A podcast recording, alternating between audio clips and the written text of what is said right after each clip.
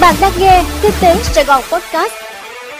Thưa quý vị, mời quý vị nghe bản tin podcast ngày 29 tháng 10 của Kinh tế Sài Gòn và tôi là Minh Quân sẽ đồng hành cùng quý vị trong bản tin podcast hôm nay. Ngân hàng quốc doanh gia nhập đường đua huy động. Thưa quý vị, cuộc đua tăng lãi suất tiết kiệm bắt đầu có thêm sự tham gia của các ngân hàng quốc doanh, phần lớn đều tăng mạnh lãi suất ở kỳ hạn 12 tháng. Ngân hàng Vietcombank vừa điều chỉnh tăng lãi suất tiết kiệm ở các kỳ hạn. Theo đó, lãi suất tiết kiệm kỳ hạn 12 tháng từ mức 6,4% một năm tăng lên 7,4% một năm.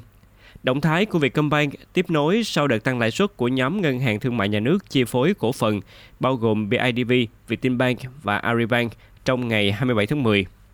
Từ hồi đầu tuần, nhóm các ngân hàng tư nhân lần lượt niêm yết biểu lãi suất huy động mới với mức tăng mạnh ở tất cả các kỳ hạn, sau khi ngân hàng nhà nước điều chỉnh lãi suất điều hành và trần lãi suất huy động thêm một điểm phần trăm. Thành phố Hồ Chí Minh quyết định lùi giờ học nhưng phải mở cửa đón học sinh từ 6 giờ 30. Thưa quý vị, vừa qua, trên một số diễn đàn phụ huynh đang có những tranh luận về thời gian vào học phù hợp cho học sinh. Trong đó có nhiều ý kiến đồng tình lùi giờ vào học để các con có thể ngủ nhiều hơn, có sức khỏe tốt hơn và phát triển tốt về chiều cao, trí tuệ, tinh thần học tập. Về vấn đề lùi thời gian vào học của học sinh trên địa bàn thành phố, đại diện Sở Giáo dục và Đào tạo thành phố Hồ Chí Minh cho biết, trong thời gian tới, các trường sẽ bắt đầu thay đổi giờ vào lớp. Đối với cấp tiểu học, mầm non sẽ bắt đầu giờ học đầu tiên sớm nhất là 7 giờ 30 phút. Cấp trung học cơ sở bắt đầu sớm nhất là 7 giờ 15 phút và cấp trung học phổ thông bắt đầu sớm nhất là 7 giờ, nhưng phải đảm bảo mở cửa đón học sinh từ 6 giờ 30 phút. Hòa phát lỗ quý đầu tiên kể từ năm 2008. Thưa quý vị, trong quý 3 vừa qua, tập đoàn Hòa Phát, mã chứng khoán HPG có doanh thu giảm 12% so với cùng kỳ năm ngoái và lỗ sau thuế 1.786 tỷ đồng, đánh dấu quý đầu tiên bị lỗ kể từ năm 2008. Theo báo cáo của tập đoàn Hòa Phát, trong quý 3, tập đoàn đạt doanh thu 34.441 tỷ đồng, giảm 12% so với cùng kỳ năm 2021. Lợi nhuận sau thuế ở mức âm 1.786 tỷ đồng, giảm 117% so với cùng kỳ năm trước. Lũy kế 9 tháng, Hòa Phát đạt 116.559 tỷ đồng doanh thu và 10.443 tỷ đồng lợi nhuận sau thuế, lần lượt đạt 76% và 39% kế hoạch năm.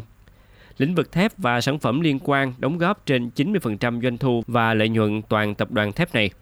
Theo lý giải của tập đoàn Hòa Phát, kết quả kinh doanh sụt giảm trên là do nhu cầu thép suy yếu ở cả trong nước và thế giới. Giá nguyên vật liệu trong đó đặc biệt là giá than cao gấp 3 lần so với thời điểm bình thường.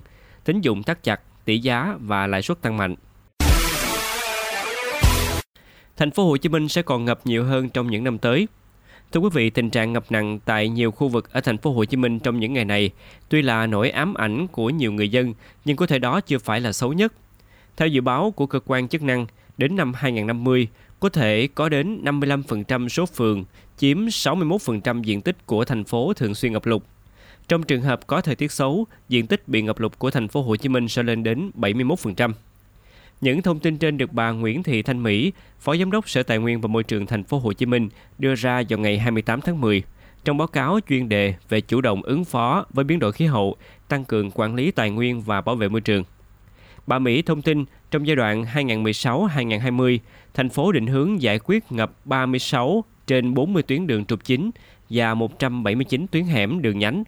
Tuy nhiên đến cuối năm 2020 mới chỉ giải quyết được tình trạng ngập ở các tuyến hẻm đường nhánh, còn 22 trên 40 tuyến đường trục chính, tức chỉ đạt 55% kế hoạch. Thành phố cũng xây dựng nhiều cống thoát triều, nhưng tiến độ hiện tại đang chậm hơn so với kế hoạch do nhiều nguyên nhân, trong đó có nguyên nhân là thiếu kinh phí. Tỷ phú Elon Musk cải tổ mô hình kinh doanh của Twitter sau khi thâu tóm.